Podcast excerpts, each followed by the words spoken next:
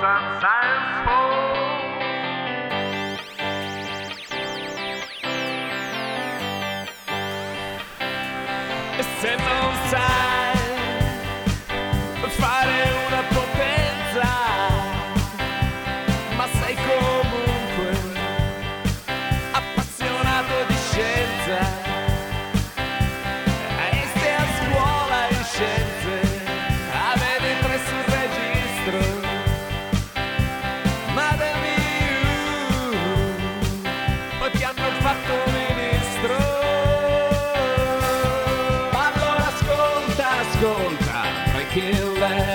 ascolta, ascolta, Breaking Lab.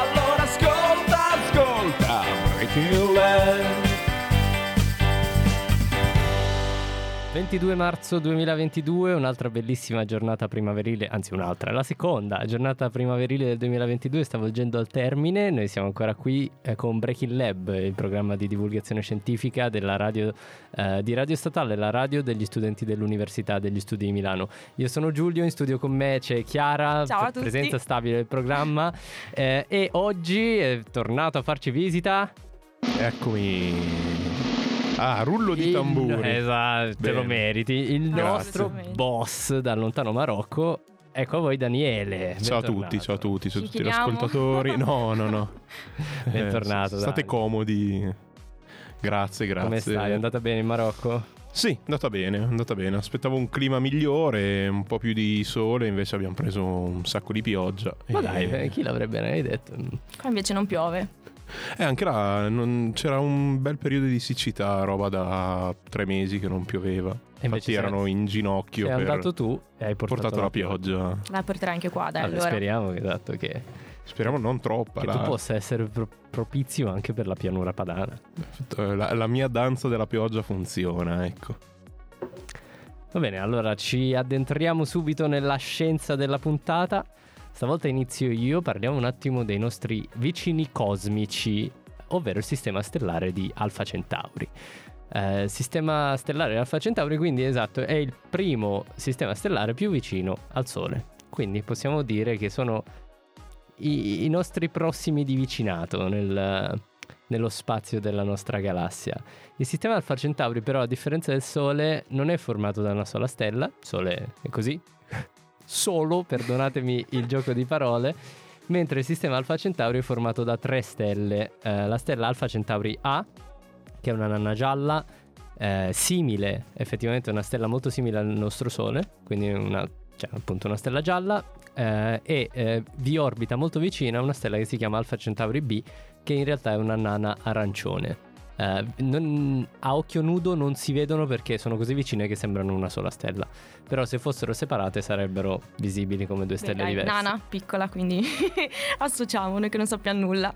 Eh, se- sì, diciamo che per molte stelle c'è questa denominazione nana perché poi per le stelle giganti sono quelle con eh, grande massa, tipo 10 masse solari o oltre, che sono anche le stelle che hanno una vita molto breve.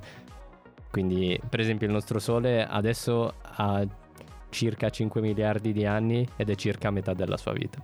Bene, abbiamo ancora tempo. Sì, esatto. E, questo è, cioè, il fatto che siamo attorno a una stella nana è quello che anche ci ha permesso di sviluppare la vita, probabilmente, perché attorno a stelle giganti che sono che bruciano molto in fretta non, non ci sarebbe tempo, probabilmente.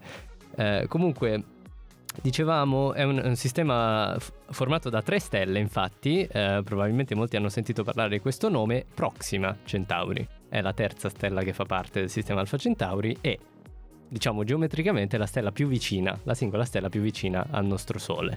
Eh, e questa però è una nana rossa, quindi pensate, la stella più vicina al nostro Sole non si vede a occhio nudo.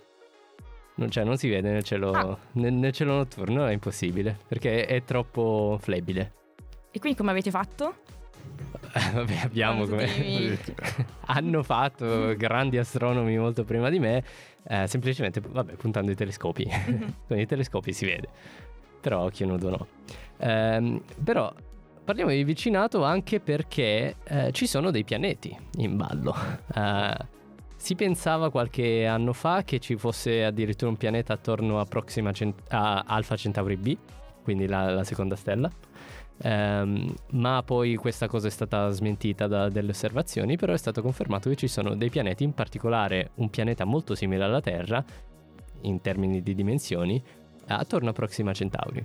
E tra l'altro, pensate, questo pianeta orbita Proxima Centauri molto molto vicino, eh, ha un'orbita di soli 11 giorni, cioè il suo anno dura 11 giorni, quindi è vicinissimo alla stella, però visto che questa stella è molto flebile, eh, si trova nella fascia abitabile. Cioè la temperatura superficiale di questo pianeta dovrebbe essere sufficiente per avere acqua liquida. Ehm, eh, poi è stato ipotizzato un secondo pianeta che si chiama quindi Proxima Centauri C, però stavolta piccolo. Lo so che le convenzioni astronomiche sono Assurde. abbastanza discutibili, diciamo, perché è B grande per dire un'altra stella del sistema, oppure B piccola per dire pianeta. E quindi nel discorso Molto parlato- complicato. Sì, abbastanza contorto. Comunque, eh, quindi il pianeta Proxima Centauri C è un pianeta ipotetico, però per cui ci sono delle prove m- molto forti, molto convincenti. E eh, in realtà è notizia del mese scorso, invece, eh, in particolare febbraio, quindi 2022, che è stato pubblicato sul giornale Astronomy and Astrophysics un articolo che eh, praticamente dichiara di avere prove conclusive per l'esistenza di un terzo pianeta eh, che si chiama Proxima Centauri D e orbita ancora più vicino a Proxima Centauri, quindi un, eh, un'orbita molto stretta, circa 5 giorni, cioè il suo anno dura 5 giorni. Cioè ogni settimana è il tuo compleanno. Esatto, Mm. sì, è festa, festa con- continuamente. Immagina quelli che abitano lì sì, saranno abbastanza brilli un po' tutto il Esatto, tempo. immagino- di festeggiare. Anche perché tutte le festività non le devi mettere tutte in 5 giorni. Ah, madonna, è vero. Eh. tipo Quindi Natale, Capodanno, Pasqua, eh, tutti uno dopo l'altro. Dai, ogni ora è una festa. ritmo serrato. Come, come qua a Radio Statale, insomma, Esatto, sempre a noi festeggiare. sempre in festa. Ehm, e però eh, in particolare mi aveva col- preso l'occhio un altro articolo che è uscito ehm, riguardo sistemi, questo, questo sistema stellare ehm, che è vicino alla Terra che è uscito in realtà pochi giorni fa su stavolta The Astrophysical Journal eh, che ipotizza eh, come sarebbe un pianeta se, eh, se si trovasse appunto nel sistema Alpha Centauri, ovvero cercare di ipotizzarne la composizione chimica eh, o, o geochimica. E da un'analisi è venuto fuori che ci si aspetta che la composizione geochimica di questo pianeta, se, se avesse una massa simile alla Terra, eh, dovrebbe essere abbastanza simile alla Terra, anche se con una certa ehm, forse eccesso di carbonio rispetto al nostro pianeta. Quindi addirittura si ipotizza che ci possano essere delle formazioni eh, di diamante o grafite nel nucleo. Ah, vabbè. Non- poi non so se ge- geofisicamente questa cosa ha senso, lascio al, mio, al Eh, nostro geologo di, di parlare. Sarebbe da- davvero da pensarci. Un affioramento di, cara- di diamante sarebbe davvero remunerativo. Tutti a organizzare missioni a questo sistema. Eh, se, Prendiamo se- un se piccolo campione. Eh, Vabbè, che poi sarebbe anche un bel souvenir, insomma. Esatto. eh. Bel souvenir.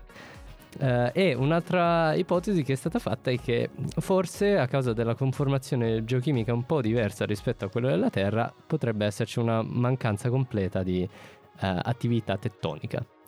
Che quindi, vabbè, eh, sarebbe un problema anche vista la eh, probabile stretta vicinanza quindi con la stella e quindi c- c'è necessità di una, di una schermatura dal- dai raggi cosmici. Cioè, Scusate, sì, dai, No, i raggi cosmici in realtà no, però dal vento in- eh, solare, dal vento Esatto. stellare. Come quindi fa, eh, Daniele lo sai dire molto meglio di me, cioè il nostro campo magnetico, il campo magnetico terrestre scherma la Terra da- dal vento solare, dalla maggior parte delle particelle che se Esatto, sarebbero non serve solo per le bussole o per Le so. aurore boreali. Esatto, no, no, Eh, non, non serve per. eh, Non è stato creato per quello. No, beh, in realtà sì, eh, si scherma da eh, venti solari, eccetera, queste cose qui. Però Esatto. mm, è un po' un. Quindi è un po', è un po' quasi una richiesta imprescindibile perché ci si, sia la vita. Perché se- Tutti ah, radioattivi. Eh sì, cioè, sa- sarebbe un po' un problema continuare, cioè p- potersi riprodurre con questo afflusso costante di quello che alla fine sono eh, danni genetici, no? Perché se arrivano ma- radiazioni ionizzanti poi... eh, Tutti mutati. anche se, boh, eh, effettivamente si possono ipotizzare forme di vita che magari si adattano a queste condizioni un po' estreme. Eh, su una nota forse un po' n- scorrelata, eh, so, so che ci sono dei, dei funghi radiotrofi che sono cresciuti dentro il reattore di Chernobyl, che si sono proprio evoluti per acquisire energia dalle radiazioni ionizzanti. Quindi, insomma, riescono a vivere pure in ambienti Sì, la vita si adatta a estremi proprio... Yes. E... Bene, io direi che dopo questo excursus eh, cosmico è arrivato il momento della prima canzone. Abbiamo parlato dei nostri vicini stellari, quindi questa è Neighborhood Number One Tunnels degli Arcade Fire.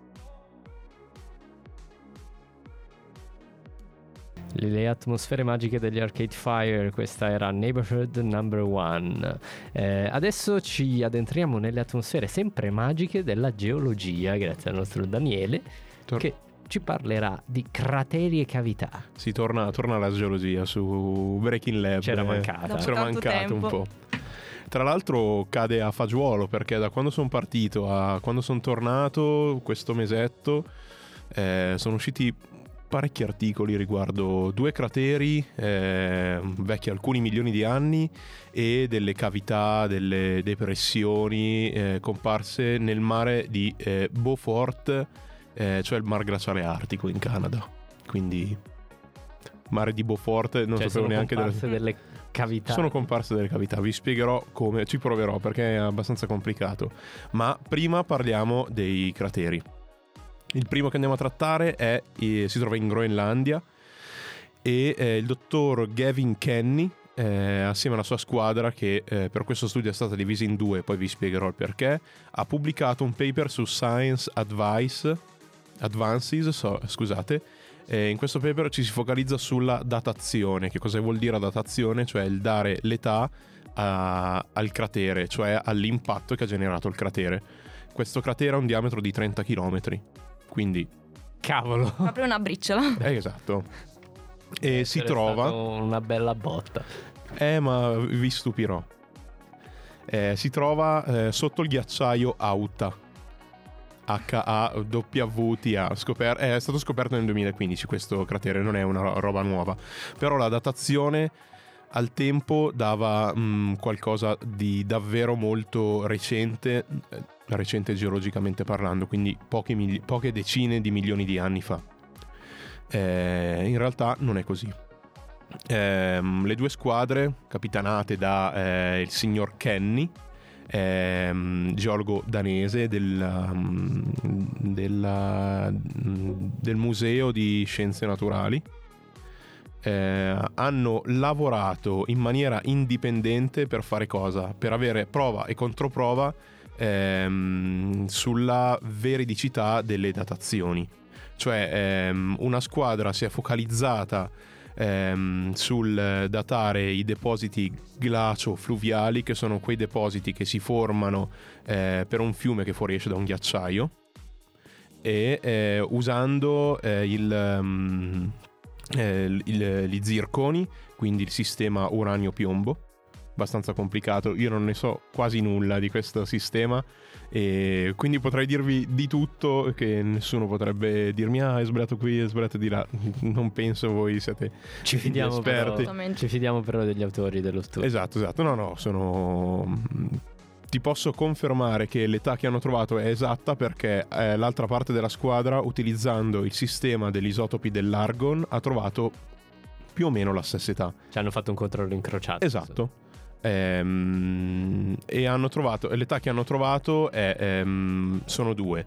Eh, la prima età è quella pre ehm, del bedrock, quindi del substrato pre eh, con il meteorite, che è di circa 2 miliardi di anni fa, Wow. quindi roba vecchia, molto vecchia. Molto. Moltissimo. E ehm, invece le due età che hanno trovato, eh, le altre due età che hanno trovato, che sono le età del, del contatto del meteorite con il bedrock, con il substrato, sono tra 56 e 66 milioni di anni fa. Cioè, quindi so- ballano 10 milioni di anni, però è uno scarto che Cioè, insomma, è quest- comprensibile. questa sarebbe la data in cui probabilmente il meteorite è arrivato sulla Terra. Esatto, esattamente. Quindi è anche molto vicino. eh, All'estinzione dei dinosauri. Bravissimo, bravissimo, grande Giulio. Wow, ce l'ho fatta. Una, una cosa sui dinosauri. Ho tante lezioni. Esatto. Gabri, dinosauri. spero che tu sia fiero di me. È al limite KT, ecco, che è Cretaceo terziario, che oggi si dice Cenozoico, quindi vabbè, K, va bene, continuiamo a chiamarlo KT. Eh, vediamo se Giulio ha ascoltato le lezioni, qual era, ehm, tra virgolette, perché poi è un- abbastanza dibattuta questa cosa qua dell'estinzione dei dinosauri e della- dell'estinzione di, di massa, ecco, del limite KT. Ehm, dove si trovava il... eh, Questa la so. Se fossi, se, oh, se, se- se fossi a chi vuole essere milionario. Vai, stasera, vai. ragazzi. eh, non so, dimmi qualcosa. Allora, il cratere che si ipotizza sia stato insomma il catalizzatore dell'estinzione dei dinosauri adesso sarebbe il cratere Chicxulub Giusto, giusto. che si trova nello Yucatan. Esatto. Vabbè, 10 dai. E, no, e- e- 10 e- e il diametro? Ah, questa. Il diametro- Secondo. Aspetta, ti potrei dire una cavolata, ma secondo me a vederlo dalla mappa è un centinaio di chilometri. Esatto, Fo- forse anche 200-300 km. Ah, però. in, in pratica è, è il, il diametro di un cratere e questo cratere è formato dal- dall'impatto con la superficie terrestre di un bolide eh, di circa 12 km di diametro. Quindi mm, non è roba da poco. E, e niente, questo è il primo eh, cratere di cui vi ho parlato oggi. Un nome non ce l'ho per questo cratere, però si trova sotto il ghiacciaio a Auta. Quindi Dai, possiamo inventare il nome. Cioè, Vediamo- eh, do- dobbiamo dargli noi un nome. Diamo- diamogli un nome. Eh, non lo so, io, io gli darei il nome del ghiacciaio per semplicità. Ragazzi, commentate sotto il post dove avete trovato questo podcast con che nome dareste al gra- ghiacciaio. Sì, no, Adesso- scusate, al ghiacciaio. Al Ah, cratere. al cratere, al cratere. Il ghiacciaio ce l'ha già il nome. Invece, su uno studio apparso su Meteorics ehm, and Planetary Science, eh, si parla della scoperta di un, nuovo crate- di un nuovo cratere in Cina. Cioè, questo è proprio scoperto nuovo. E questo cratere, che ha un diametro di circa. eh, me lo sono segnato, devo vedere bene. Mm, 1,35 km. Quindi pochissimo. Bazzecole, insomma, rispetto. Però è eh, negli ultimi 100 anni, eh, 100.000 anni di storia della Terra, è il cratere più grande scoperto finora. Ah, wow. Quindi, mm, meno male che è il più. cioè, che que- Sarebbe- quello lì. E basta. Sarebbe stato un po' problematico po- altrimenti. Potremmo No, non ricerca. esserci. E si chiama, e si trova nel nord-est della Cina ed è il eh, Hilan Crater. Ok, questo ha un nome. Quindi- Hilan Mhm. Crater. E la datazione utilizzata è quella del radiocarbonio, quindi molto recente. Se usi carbonio 14 vuol dire che sei in un periodo della storia che eh, è, è in pratica dietro l'angolo, Certo. parlando, geologicamente parlando sempre. E l'età è tra circa 53.000 e 46.000 anni fa. Sì, infatti, cioè, il carbonio 14, diciamo, si può dire che non si usa tanto in paleontologia quanto più in archeologia. Esatto, per la esattamente. datazione, perché non, non si va così indietro. E quindi eh, questo di cui vi sto parlando è il cratere più grande da 100.000 anni a questa parte. Però Non è... anche quello deve essere Ma- stata una bella botta. Tra l'altro ho scoperto grazie al eh, Landsat satellite della NASA che ci permette di vedere la morfologia del terreno. Cioè, ma si vede proprio bene, eh, cioè, Cioè, si vede... visto dallo spazio. Dall'alto. Esatto. Mm. Eh, ci sono alcuni indizi per eh, la presenza di un cratere. eh, di solito si va a cercare la geometria, classica geometria di un cratere, quindi con i bordi rialzati, eh, il centro che eh, è, è- è- è un po' più rialzato rispetto a. cioè, è un po' una cosa un po' Ah, è strana. rialzato? Sì. Cioè, Sì, di, di- fosse di proprio- poco, Ah, di poco, ok. però è Sì, un po' più rialzato. perché ti puoi immaginare tipo una goccia che cade nell'acqua. Esatto. no? Mhm. E, e poi si cristallizza quando fa, fa un po' un è vero, rimbalzo. Il no? centro è più alto. presente che fa un Eh, po' il rimbalzo? sì. Sì. Esatto, perché poi il Wow. Eh, di un meteorite con il suolo terrestre eh, avviene a...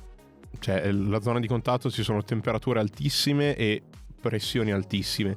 Quindi un'altra cosa che si va a cercare quando si sospetta la presenza di un, di un cratere meteorico è, eh, sono i polimorfi di alcuni minerali. Che cosa sono i polimorfi? Eh, sono in pratica polimorfi del quarzo, sono quarzo alfa e quarzo beta. Che cosa sono? Ehm, sono stesse sostanze, quindi SiO2, sempre quarzo, ma eh, la struttura cristallina è diversa. Cioè quindi si eh, modifica con l'aumentare della temperatura, l'aumentare della pressione o l'aumentare di entrambi. E appunto ci sono alcuni polimorfi del quarzo che si trovano mm, mm, con precisione in queste zone perché appunto servono delle temperature altissime e delle pressioni alti- altissime.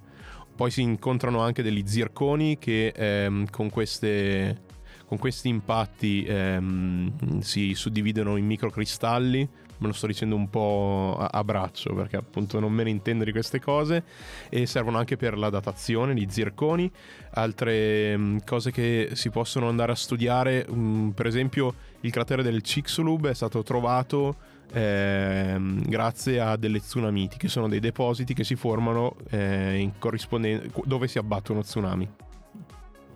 Ah, questo... Cosa si impara qua a Breaking Lab? E, mm, e poi invece per l'età ci sono vari tipi di datazioni. Eh, addirittura mm, mi ricordo, mm, non vorrei mm, dire blasfemie, però c'è evidenza dell'impatto, met- del, dell'impatto del cratere del Chicxulub a Gubbio. Perché, eh, perché c'è un... eh, cioè non è che si vede il cratere, si vede che eh, in una determinata formazione, penso sia quella del Bottaccione, eh, che mh, si, si passa dal eh, Cretaceo al, terza- al terziario e c'è un'anomalia di iridio. Questa l'iridio non si trova sulla Terra, a meno che per piccole percentuali, piccolissime percentuali, questa anomalia sta ad indicare che in qualche, in qualche parte del mondo c'è stata un'immissione di qualcosa di extraterrestre. E, tra l'altro mh, vi consiglio di andare a leggere, di andare anche a visitarlo perché si può andare a vedere e tu puoi mettere la mano su, eh, cioè puoi toccare il mondo prima dei dinosauri e il mondo dopo dei dinosauri. Quindi Wow. Assurdo. Un'esperienza mistica. Ed infine adesso andiamo a parlare di qualcosa di molto più recente e la chiudiamo qui. Eh, cosa sta succedendo in Canada nel mare di Beaufort? Dico ogni volta diverso perché non so come si dice in realtà. Ehm, si sono create delle cavità che sono, mm, boh, mm, in America, lo- Giulio lo sa meglio di me, eh, c'è sempre questa voglia di dare dimensioni a tipo 8 campi da calcio, Sì. come un edificio di 28 piani. Ok, chiarissimo. Non lo so, boh, eh, vabbè, saranno Immaginiamocelo 20, 30 metri, 40 metri massimo. Ehm, sotto, gli- sotto il fondale marino. Ehm, la scoperta è il risultato di quattro indagini nell'arco di 9 anni, quindi dal 2010 al 2019. Cosa succede? Il ritmo dei, eh, il ritiro dei ghiacciai ha consentito eh, lo scioglimento del permafrost. Il permafrost è eh, il substrato ghiacciato. Eh, questi, sono questi sedimenti cementati, ma non da cemento meteorico o altre cose, da ghiaccio. Quindi si, si sta sciogliendo, c'è un ritiro, si, si alza la geoterma. Che cos'è la geoterma? È la variazione della temperatura con l'aumentare della profondità. Eh, se si ritira il ghiacciaio non hai più mh, niente che ti scherma dall'aumento della temperatura, quindi sale la geoterma, eh, scioglie il ghiaccio al contatto tra il permafrost nuovo e quello antico e si forma dell'acqua che percola. Quest'acqua che percola a temperatura maggiore di quello che, c'è- che gli sta sopra e sotto e quindi va a sciogliere ehm, al contatto tra i due permafrost e crea delle depressioni. E queste depressioni cioè, sono visibili grazie a mh, anche grazie a droni, eh, quindi non, non è che sono impercettibili. Sono appunto come un palazzo di 28 piani. Però- eh. No, Un altro ehm, bruttissimo segno del cambiamento climatico. Esatto, ehm, e, si stanno formando anche questo un bel nome delle pingo. Che cosa sono delle pingo? Sono delle collinette ehm, dovute al fatto che quest'acqua qua, eh, se trova eh, il modo di percolare e di scorrere lungo il substrato, eh, tra i due permafrost, ehm, crea delle depressioni. Però se non trova il posto dove andare, ehm, si concentra in un determinato punto e ehm, si congela e quindi va a creare delle zone un po' più mh, con una topografia positiva. Ed è tutto qui. Quindi si stanno creando Pingo pingo, pingo. Eh, l'ho scoperto anch'io oggi, mi, mi fa molto ridere. E poi pingo, appunto. E, ah sì, eh, un'ultima cosa, eh, n- n- il fatto di avere di quest- queste depressioni eh, è un- un- quasi una diretta conseguenza del, dello- del riscaldamento climatico e questa cosa qua non è assolutamente mm, un, un bene perché nel permafrost è anche chiamato il, ghia- il ghiaccio che brucia perché contiene molto eh, metano. Quindi se si scioglie il permafrost io introduco eh, metano in acqua. Questo metano in acqua prima o poi eh, andrà nel- nell'atmosfera e sappiamo benissimo che il metano è uno dei più grossi gas serra. Mhm. Certo, sì, è molto più potente della Della CO2, esattamente. Quindi, Quindi, anche quello, un ulteriore problema. Esatto, un cane che si mangia la, morde la coda continuamente.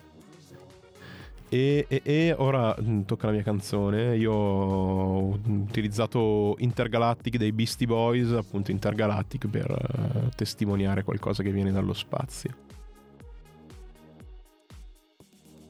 E bentornati dopo i Beastie Boys con Intergalactic, penso da Il Communication, grande album, grande, consiglio a tutti. E prima di addormentarsi, ti ti è piaciuta questa connessione con la giornata? Un po' forzata, vero? No, no. In realtà, eh, come Chiara mi ha appena ricordato un secondo fa, eh, il 18 venerdì, eh, che è un giorno Sì. in cui non si dorme tantissimo perché venerdì si No, fa dai. Baldoria. Si fa movida. Esatto, era la giornata internazionale del sonno. Sì, sì, sì, assolutamente. Ho scoperto cercando un tema appunto per parlare oggi e ho visto che il 18 marzo è stato questo- c'è stato questo evento dal 2008 eh, che è stato promulgato dal WASM, quindi World Association of Sleep Medicine, ed è stato dedicato, assurdo, un giorno all'importanza del sonno. Assurdo mica tanto perché cioè, il sonno è una parte essenziale della, della nostra vita e di tutti gli esseri viventi. Pensate che un terzo della vita noi lo dedichiamo a dormire. E perché secondo voi dal 2008? Quindi cerco di avere un po' di interazione con voi se no vi addormentate parlando di Eh, sonno esatto. a quest'ora. Ronf. Perché secondo voi appunto è stato creato? Da, eh, sì, 2008, insomma, anni 2000. Eh, non so, probabilmente perché è stato scoperto che molte persone non dedicano abbastanza tempo al sonno o al riposo nel- nella maniera giusta. Sì, sì, assolutamente. In quest'ultimo, diciamo sì, diciamo secolo e anche il secolo scorso, da metà del secolo scorso, circa il 40% delle persone non dorme nella maniera corretta. Anche qua vi faccio ultima domanda. No, no, io- io sono tra vostri. questi. ecco, quante ore dormite di notte? Eh, troppo poche. Però eh, il problema è che perdi tempo per andare a letto. a- Ecco, abbiamo un esemplare di esemplare. ragazzi. Però eh, ci sono giorni in cui eh, mi difendo bene. Cioè, in prospettiva, se dormissi come quei giorni in cui dormo tanto, probabilmente due terzi della mia vita la passerei dormendo. Quindi. Infatti, collassi Si deve compensare un po'. Sì, sì, eh, forse sarebbe meglio mm, eh, avere una buona media di ore settimanali di sonno, non eh, fare settimane in cui dormi pochissimo, settimane in cui dormi tantissimo. Sì, sì, bisognerebbe avere, vabbè, come sanno tutti, una routine e dormire, come dicono tutti, 7-8 ore. Anche se in realtà non è proprio così, perché dipende dalla biologia dell'organismo, non è che si può imporre una regola.